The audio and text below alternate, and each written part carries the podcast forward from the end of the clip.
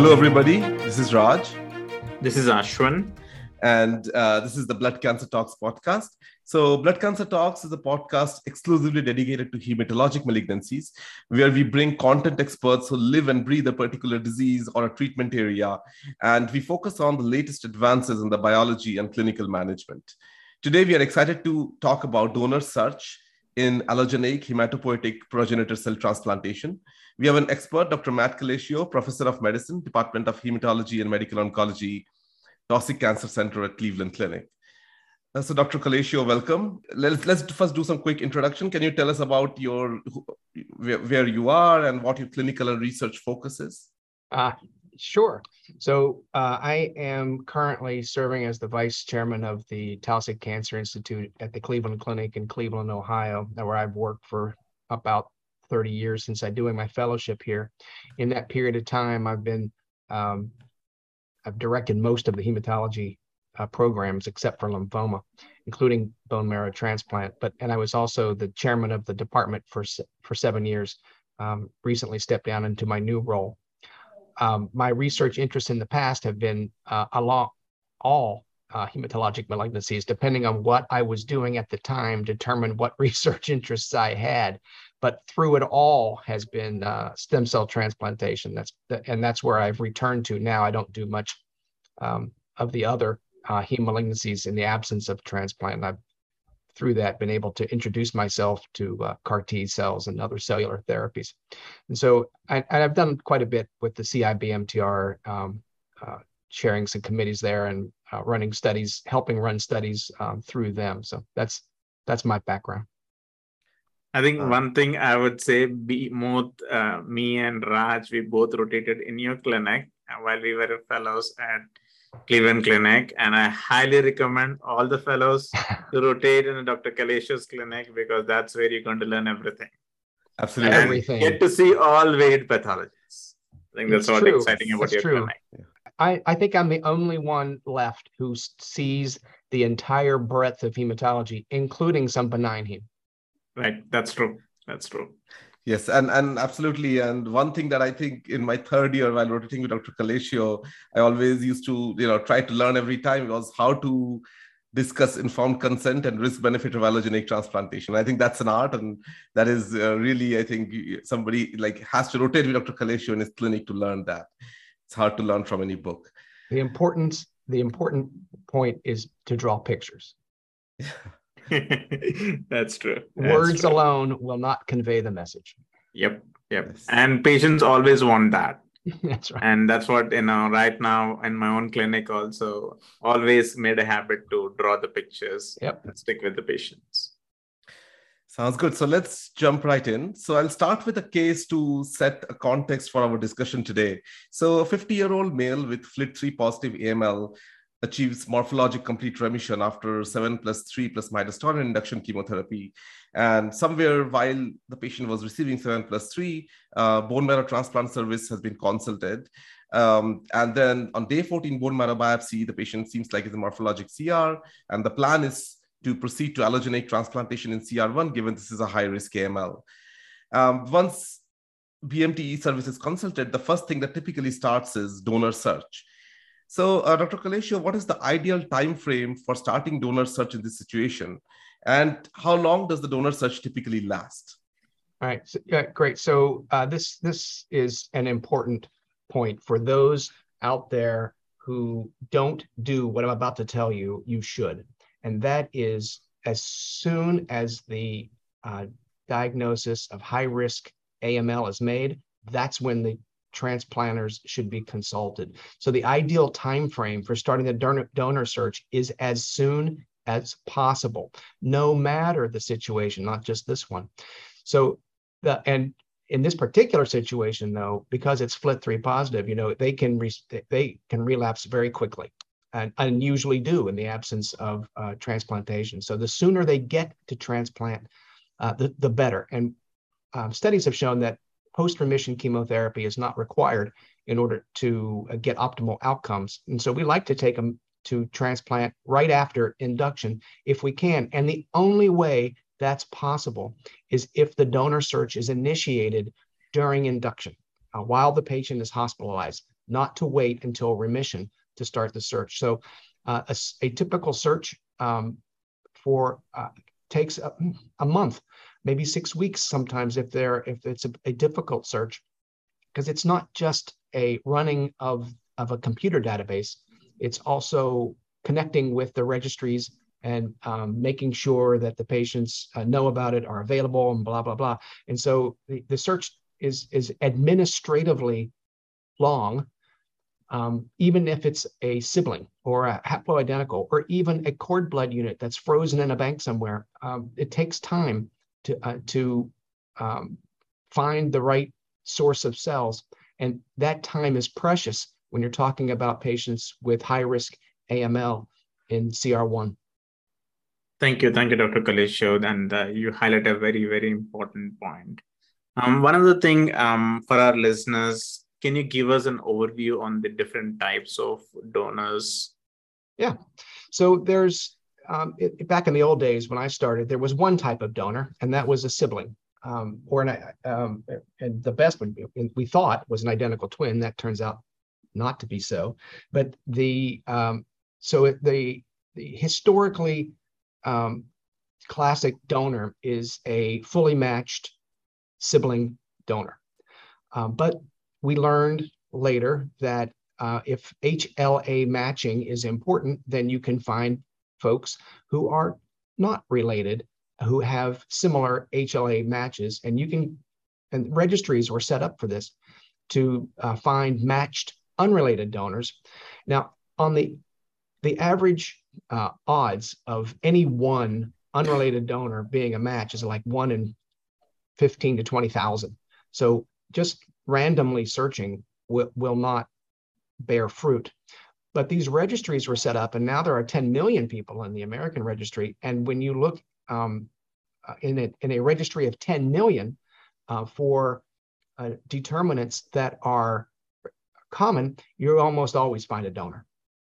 So the, uh, the two most common are matched SIB and matched unrelated donor. And currently, there are more matched unrelated donor transplants than there are matched sibling transplants performed uh, worldwide.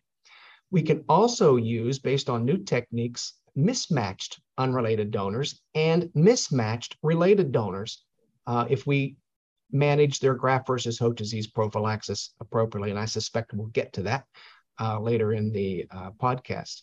Finally, there are frozen banks of umbilical cord blood units uh, throughout the uh, nation and the world, um, allowing us to use um, mismatched, usually, um, cord blood units uh, that are banked.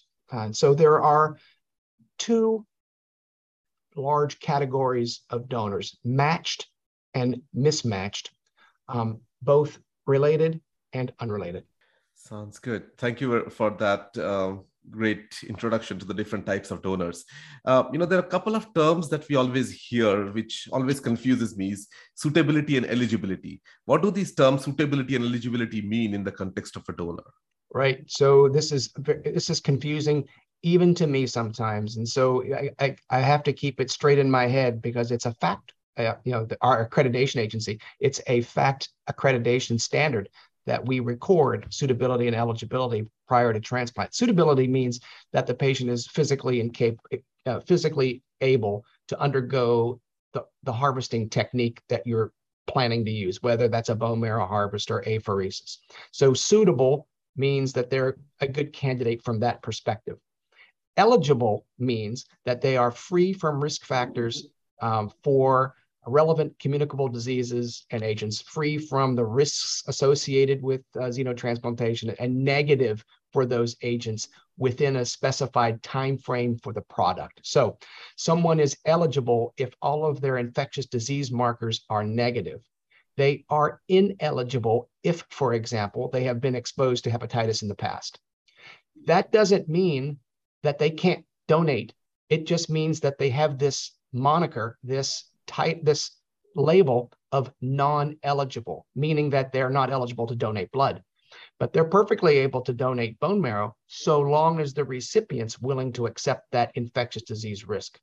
So somebody could be ineligible, could but could still be suitable and proceed Correct. with the proceed. Correct. With it happens. not infrequently, actually.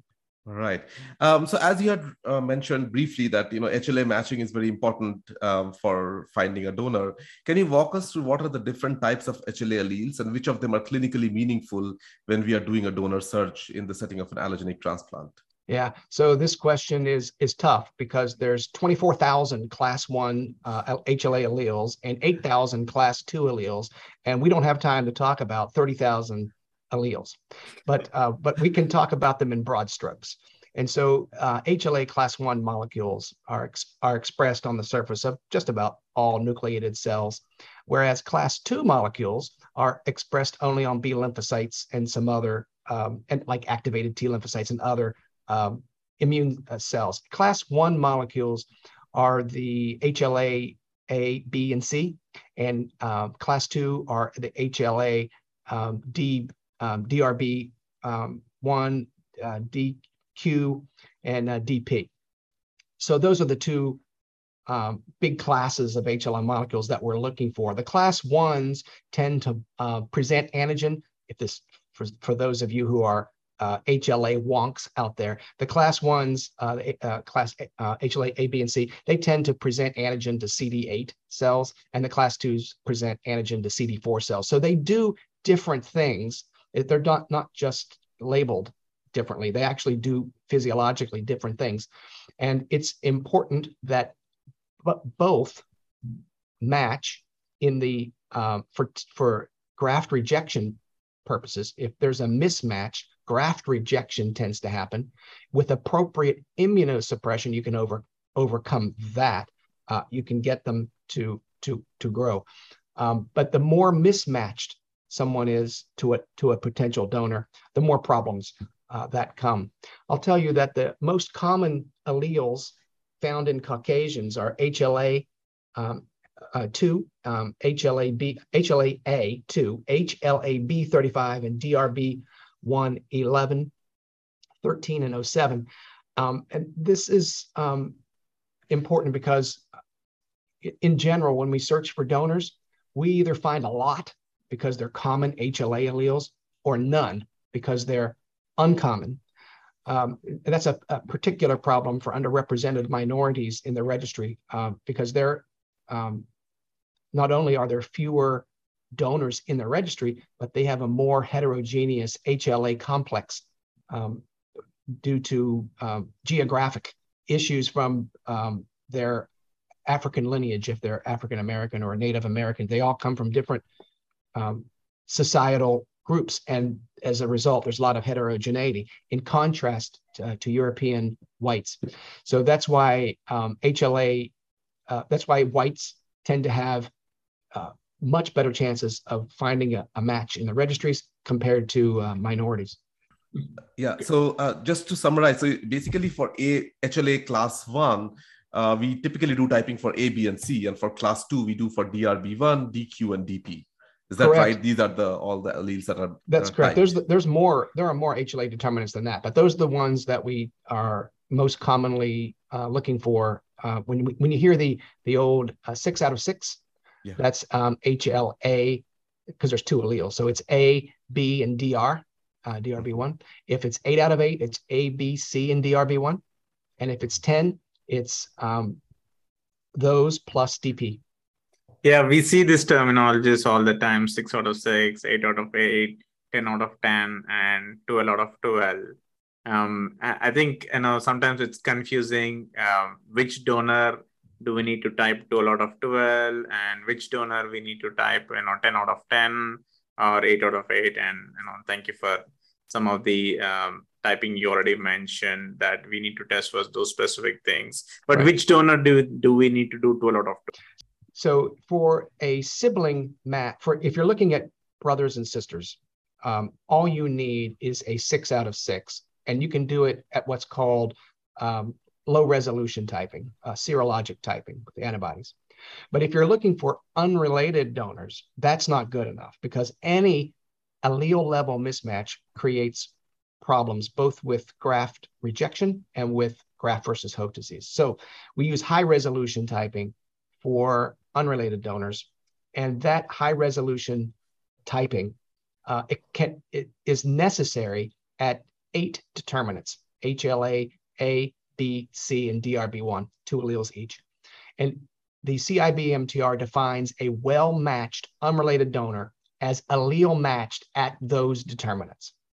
But most centers, and we're, and we're one of those most centers, we look at 12 determinants. And getting a 12 out of 12 would be a, a perfect match that is actually unusual because as you stretch out the HLA molecule, there's more chances of uh, recombinant uh, defects, and the uh, and we we uh, we often mismatch at DP in unrelated donors, but they're still well matched. They have an impact, but uh, not not a prohibitive impact at uh, mismatching at DP. So other thing uh, we also see is, you know, like you already uh, mentioned, high resolution HLA typing and antigen level HLA typing. What is the difference between these two? Yeah, so serologic typing is simply a, uh, a lymphocytotoxic test uh, where you add uh, antibodies to cells, throw in some complement, and look for cytotoxicity. That test is called a microlymphocytotoxic test, and because it's impossible to pronounce, we had to do other. We had to advance our our testing so we, we wouldn't have to say that. So um, the molecular testing is simply various kinds of PCR techniques. Um, they're um, I, I, and I'm not facile with all the various techniques that they do, uh, but it's really the difference between uh, lymphocytotoxic assays and PCR.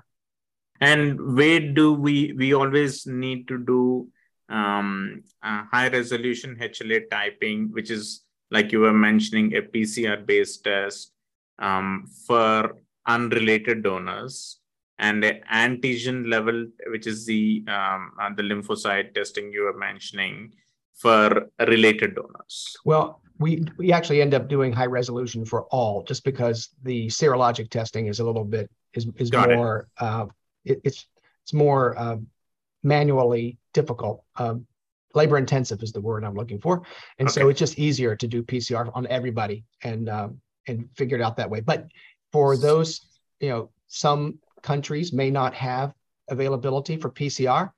And so serologic typing is just fine if you're using siblings. So it is is it fair to say that antigen level testing is kind of obsolete uh, right now in United States? Yes, I would say that very few people are still doing that. Got it. Yeah, so uh, you know, as we are talking about the different the levels of matching, are there any data to suggest that increase in donor recipient mismatch adversely impacts like overall survival after transplant? Yes. Um, so there was a uh, analysis of uh, the CIBMTR. um, I forget. It wasn't. Very, it wasn't very long ago. It's in the last five years of analysis of over 10,000 transplants, looking at um, a, a, multivariate analysis of all these various outcomes, and up and within that analysis, um, there was clear uh, clearly worse outcome with increasing HLA disparity.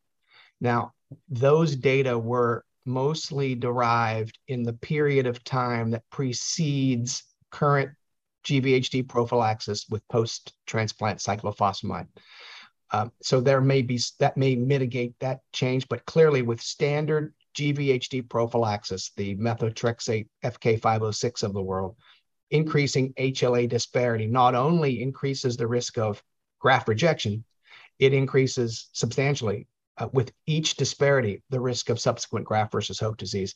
And those two uh, abnormalities end up um, reducing um, overall survival in a statistically significant way in that analysis. One other question, one of the follow-up question I had is uh, in terms of HLA typing. Um, sometimes we see that you know for high resolution HLA typing, you know some institutions recommend just a buccal swab, and some institutions require blood sample. Why is there is a differences in you know doing the high resolution typing, and why the different tissue sources matter? Uh, yeah, so the swab will will give you um, high resolution at certain determinants, but not all of them. And the we want blood to as confirmatory um, not because swabs sometimes don't grow or whatever. And we want enough sample so that after the transplant, we can look at chimerism. You can't do that from a swab um, because you don't have enough. You have to have samples saved in order to do the testing down the road. And so having blood um, helps us do that. Uh, that's a very important point. So you would always prefer for HLA typing to have the blood drawn if yeah. possible, so yeah, that swab, we can. The swabs, yeah, the swabs are more. Yes, the swabs are more low resolution anyway. They're not as uh, high resolution as uh, you can get with blood.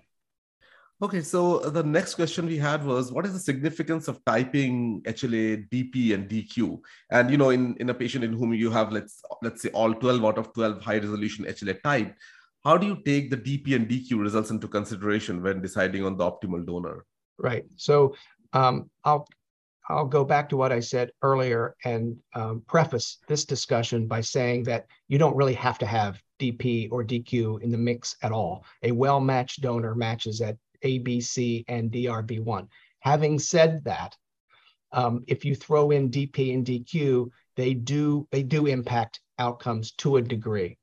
Uh, so DP are uh, uh, is probably the most studied, and uh, just about everything I'm about to say uh, comes from work done by Effie Petersdorf at, at uh, Hutch, and a lot of her papers were published in New England Journal over the years that have led to our common un- our, our current understanding of DP and DQ. And so uh, mismatches um, based on the T cell epitope groups. Um, and, and, these are um, um markers on the on the surface of the cell that align with uh, DP. They're, they've been shown to identify mismatches that can be tolerated, what we call permissive, and those that would increase risk, non-permissive. And we do look at permissive and non-permissive DP matching um, when we're when we're looking at donors. So when all things being equal, we prefer a permissive DP match compared to a non-permissive match or mismatch. I'm sorry, these are mismatches. So a permissive mismatch is better than a non-permissive mismatch. Um, but the but the the the difference in outcome, although statistically significant, is really not very, it's not very large. You need lots of people, to, lots of patients to discover this uh, difference. And also among recipients of HLA DPB1 mismatched transplants from donors with low, um, with, a, with a specific low expression allele, recipients with a high expression allele have a higher risk of graft versus host disease. And that is independent of this permissive, non-permissive thing. So there, and we, and we don't look at this currently at the Cleveland Clinic. We don't look at this uh, exp- low-level expression versus high-level expression in, in our in our matching. So the point of all of this about DP is you don't really have to even look, but if you do look, there are certain matches and mismatches that are better than others. As for DQ, a paper just came out from Dr. Petersdorf's lab in the New England Journal, showing that, uh, and, and, and, quite honestly, up until this paper, I basically ignored DQ. Uh, they, it almost always matches if ABC and DR matches, and so I just it, I just wasn't part of my thinking. But now it might because she showed, uh, her lab showed that uh, cis and trans dimerization, dimerization of the HLA-DQ complex produces molecules that influence the risk of relapse after transplant. So, meaning certain configurations can result in fewer relapses. Now, this changes the whole paradigm of everything we've talked about so far. Is it true? If that's true, then maybe even within matches, you might need to look at cis and trans dimerization of these uh, of these um, protein chains across all of HLA matching. This that, that paper has the, has the potential to uh, really impact uh, future tissue typing. We're not looking at cis and trans dimerization here. I guess they are at Seattle. I don't know if they're using this clinically or not, but that that was a, a, a remarkable paper. So I, I, suspect the technique to do this is difficult and expensive, and it may not um, uh, make it to clinical practice if it's not um, clinically meaningful. But the whole idea here is that uh, there's a lot more to HLA matching than just the way the cells appear, uh, uh, the, the, way their sequence appears uh, to, uh, to us by PCR techniques. Yeah, thanks for this great insight. Yeah, that's very interesting. Yes. Um, so coming to uh, haplotransplant, uh, Dr. Kalaycio, which is a hot topic um, and, and rising. Uh, a lot of people are considering haplotransplant uh, worldwide. What is a haploidentical donor?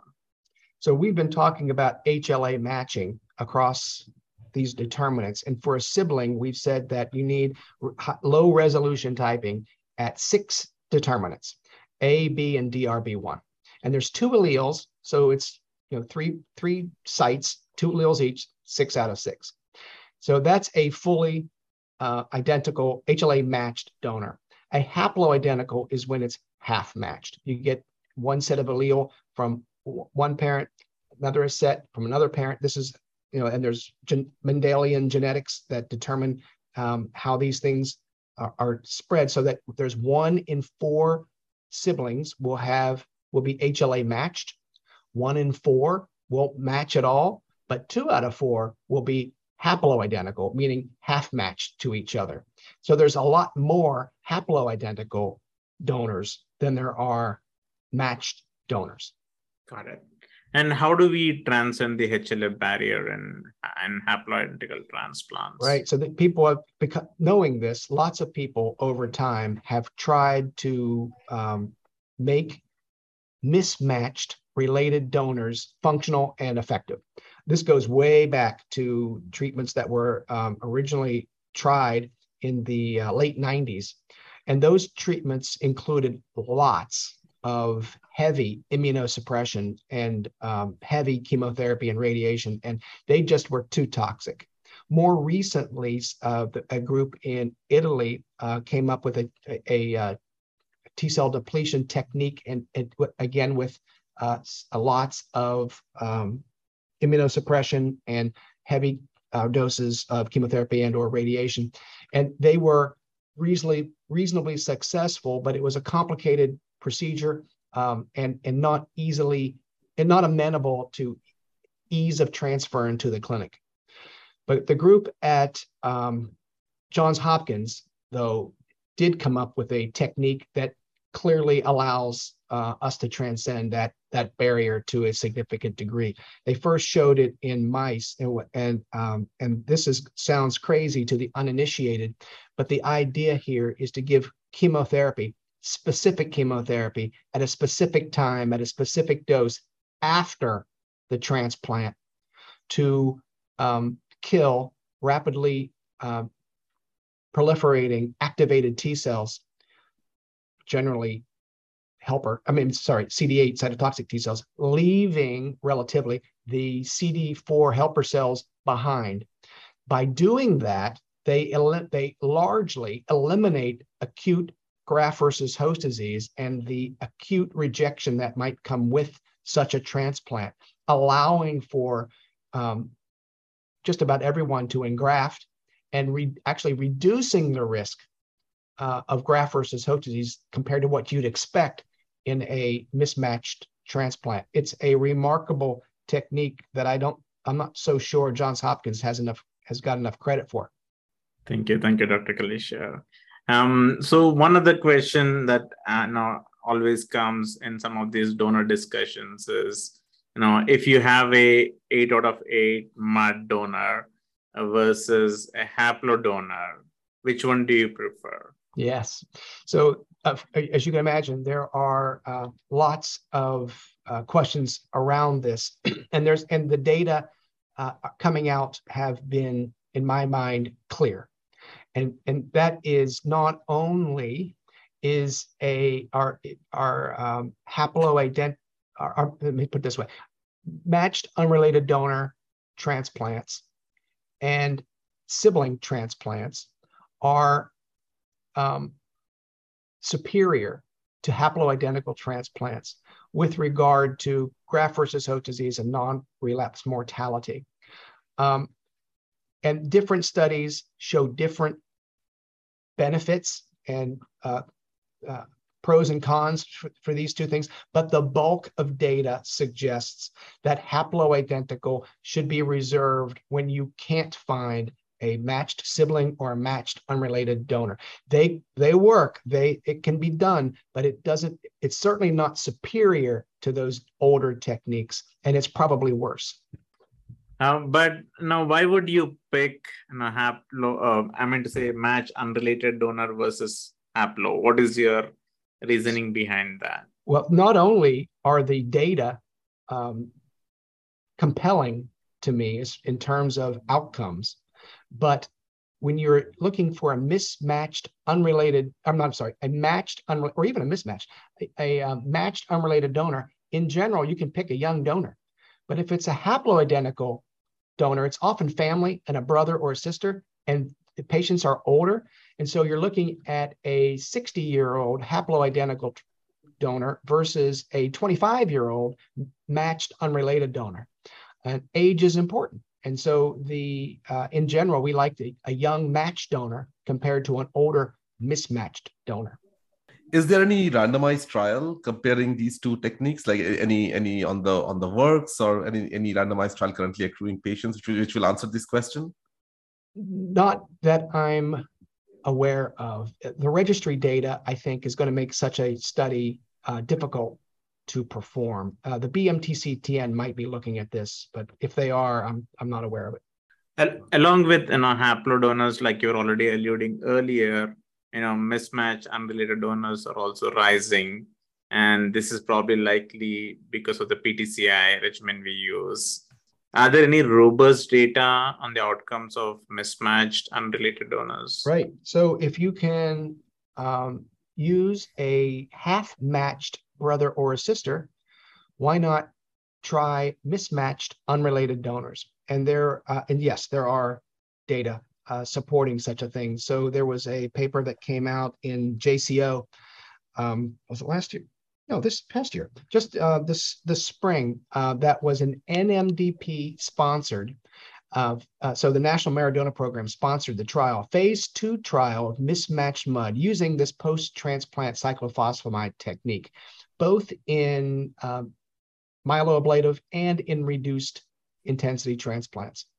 Um, interestingly, there was no graft failure um, with the uh, myeloablative, uh, but there was an 8% uh, graft failure with reduced intensity. I, I, I, think that's interesting, suggesting perhaps that um, the reduced intensity might not be um, immunosuppressive enough to guarantee graft uh, engraftment. But you know, there's lots of patients, and 8% is not bad overall. But the one-year overall survival uh, uh, with uh, mismatched bone marrow transplant with PT with uh, post transplant Cy was 76% in seven out of eight matches, but also 77% with up to four out of eight matches, suggesting that you might be able to do haploidentical unrelated transplants. I'm not aware of anyone doing that because most people will either have a matched or a, or a single mismatched unrelated donor. But um, it's just it's just fascinating that this this technique can overcome the barrier by that much. The same study showed uh, similar graft versus host disease and non-relapse mortality, uh, similar to what would be expected with matched unrelated donor transplant. So yeah, there are, and there's, and that's just the the most recent largest study. There's plenty of data from all over the world showing similar um, effects. I think one question, uh, Dr. Kalaycio, for just for our listeners, um, in an ideal world, in an ideal scenario, if you have all the donors available, what would be your sequence of, you know, choosing the donors? Yeah, yeah. I think so, I think you know just to so that some of the listeners can understand it clearly. Uh, someone like you right. uh, who, who has I, all the donors available, what would be your order of your preference? Yep. So um, all things being equal, right? Yes. So all things being equal, we prefer matched sibling donors. Yes. All things being equal, we prefer matched unrelated donors next. All things being equal, we like mismatched unrelated donors equal to haploidentical, depending on, and, and that's where all things aren't equal, right? Because there's, then that's when we start looking at age and CMV and ABO and blah, blah, blah. So a mismatched unrelated donor is going to be on the same level, I would let's say, as a haploidentical sibling transplant, roughly. And behind all of those are umbilical cord transplants. All right. So I think this is a good segue to talk a little bit about umbilical cord stem cells. So, um, as you know, there was a lot of enthusiasm behind cord blood unit as potential stem cell source, uh, maybe in you know around 2010. But perhaps with the advent of haplo, the enthusiasm has dampened a bit. So, in your mind, what are the pros and cons of cord blood stem cells? Yeah. So we still use them, and I've got plenty of long-term survivors who were transplanted with umbilical cord uh, stem cells. Uh, the pros is that there's no risk to the donor, right? So, th- so that's wonderful. You don't, no one has to be exposed to um, uh, general anesthesia or whatever risk there might be from pheresis. That's wonderful. Mismatches are clearly okay, and you don't need post-transplant cyclophosphamide for it. So a four out of eight um, cord blood unit could potentially be used. Um, and it's relatively quick. These are, you know, they're frozen, they're available. Just go get them.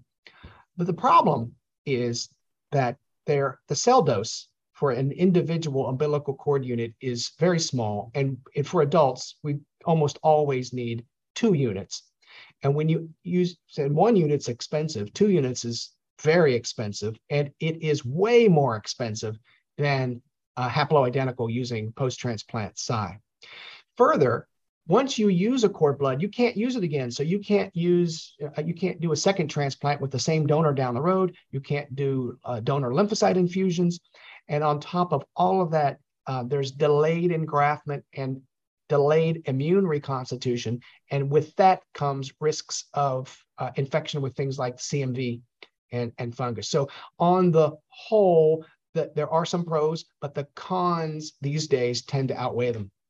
All right. And, and what kind of HLA matching you you mentioned a little bit, but what kind of HLA matching you're looking at when selecting cord blood stem cells as the donor? Right. Well, so just like everything else, we want it to match to the greatest extent possible.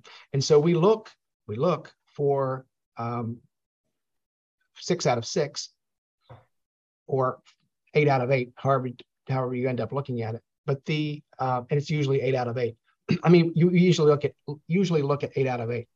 And the further away you get from the number eight, the less desirable it is. And we never go below four. Uh, let's switch gears and talk about the non HLA factors that may play a role in donor selection. Apart from donor age, uh, Dr. Kalaycio, what other factors do you consider in selecting an optimal donor when right. you have an option to choose between two or more HLA match donors. Yes, and this is where, and that's often the case. And so this is where we, where our conversations and our donor selection meeting become animated when we're starting to look for, you know, what about this and what about that. and so, uh, the one of the more important things is age. We're always looking for the youngest donor.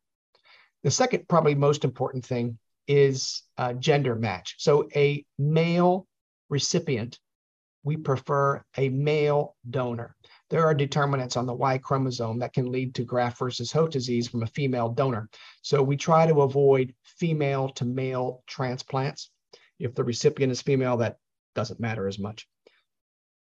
We do avoid uh, females who, uh, women with prior pregnancies just because of alloimmunization concerns, but that's in the end, relatively minor concern.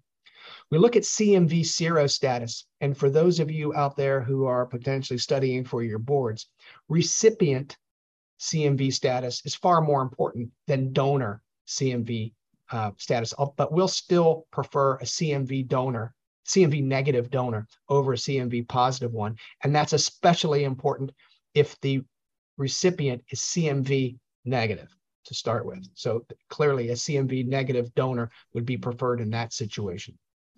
Um, some things that uh, others you know could be could be thought of. Uh, we don't screen for CHIP, um, uh, clonal hematopoiesis of indeterminate potential. We don't screen for that. All, um, what data exists and there's not much doesn't it doesn't seem to that that matters a whole lot.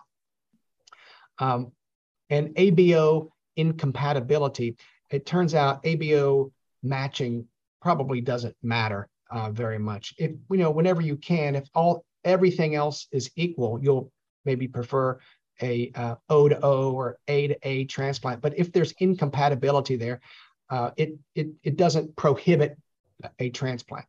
Thank you, Dr. Kalaycio. I think you very uh, elegantly highlighted that you know donor chip you know the data is lacking um, um, whether to routinely screen all the donors for the clonal hematopoiesis mutations because you know we don't know what to do with that information right. and so, how it's yes. going to impact.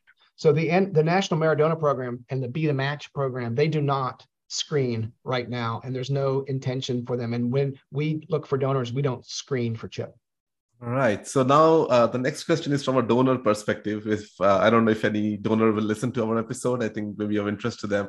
So hmm. once a donor is identified, broadly speaking, what kind of testing do they typically undergo, like broadly? Uh, yeah. So blood tests mostly, uh, looking for liver and hepatic. Uh, hepatic and, and renal function, but also sometimes a chest X-ray, um, EKG, just screening tests like that. They don't get echocardiograms. They don't um, get stress tests. And importantly, they don't have to have a bone marrow biopsy. Uh, it's mostly blood test and a physical exam. All right. And, and when you're evaluating a donor in your clinic, let's say, what are the risks that you will typically tell them as a part of the informed consent process? Right. So if they're going to have a bone marrow harvest, the, the risk really comes from the general anesthesia. But anytime we put a needle through skin, there's a chance of bleeding or infection. So we do warn them about that. Plus the pain and discomfort that comes with having, you know, 50 bone marrow biopsies on each posterior iliac crest uh, over a one hour period. Uh, the next day doesn't feel good. For those donors who are going undergoing therapeutic apheresis, we have uh, we screen them ahead of time for um, uh, concussion and for um, large spleens. It turns out the fluid shifts that come with pheresis might um, have some deleterious effects uh, under those circumstances, but minor. Um, and we tell them that there might be some fatigue the next week. And once again, because there's a needle through skin, there's a chance of bleeding or infection, but uh, the, the, the risks really are are minor. Sounds good. So uh, finally, you know, we'll talk touch upon the donor availability, and as you had alluded to, the donor availability is limited for like racial ethnic minorities. And now that we have an increasing options for donor source, like we have haploidentical transplant, we have cord blood cell. Do you think is this lack of donor availability still a problem for racial ethnic minorities, or that has been mitigated for the most part?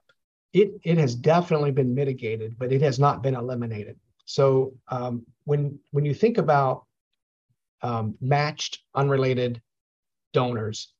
Um, when you look at at perfectly matched unrelated donors, the, the likelihood of finding a match for, say, African Americans is less than 30%.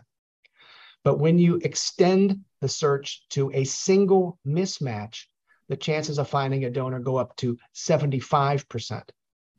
That is a big difference. And if you go to two mismatches, you go up even higher, although not not that much, surprisingly, not that much higher.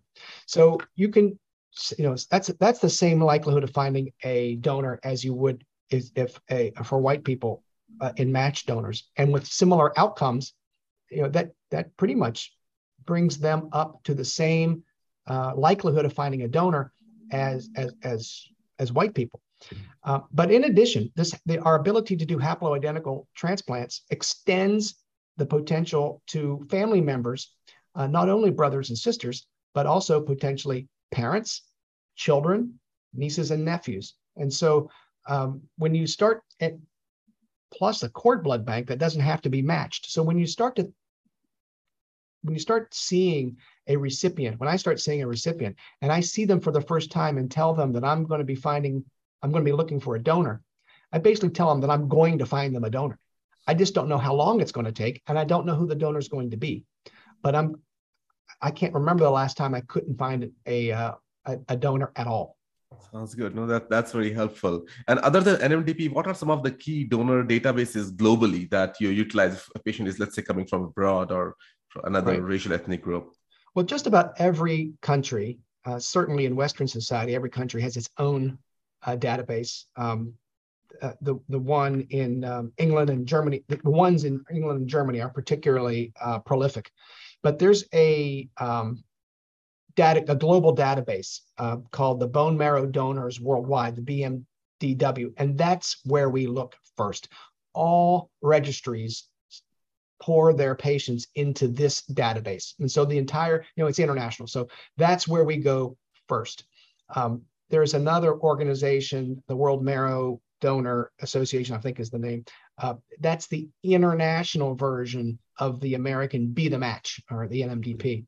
But the uh, because all of because Be the Match and all of these other registries pour into a single database, uh, we don't have to go working with other um, um registries anymore. It's all unified.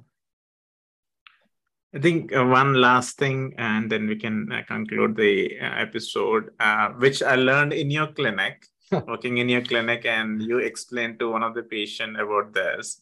The majority of the times we found the donors from Germany, and there is a there is a reasoning behind that because the pool of donors from Germany are large, uh, and the reasoning behind can you please explain to our listeners? I'm i'm not exactly sh- sure what i told you. So I'll, I'll, I'll see how consistent i can be. There is a large pool of donors in in germany and a, a lot of it is is societal a societal expectation that um, they should try to help in in no small part because of the uh, difficult history uh, that Germany shares with the rest of Europe. And so there's a sort of a pay it uh, you know, an obligation felt uh, on their part to to to help, um, I, and and they are they are indeed very good at uh, not only um, being well represented in the registry, but they are also very efficient at securing donors and getting their cells at good doses and sending them uh, to us promptly, um, probably better than any other registry one other explanation I heard um, is every person born in Germany, um, they they will be a buccal swab drawn and HLA oh. typing is done. That is true, uh, but that's more recent uh, because you know, okay. buccal swabs weren't. Um, it's it's but the fact the fact that it happens at birth tells you right. it's a societal expectation. Right. That's true. That's true. Thank you. Thank you so much, Dr. Kalaycio. This was really, really engaging. I'm sure all our listeners also will enjoy listening to this episode. Even I learned a lot. I'm sure Raj also learned a lot. And uh, listening to you talk about HLA uh, typing as well as a donor search. Thank you so much. And we would love to have you back to have an excellent discussion about CML. Uh, that'd be wonderful.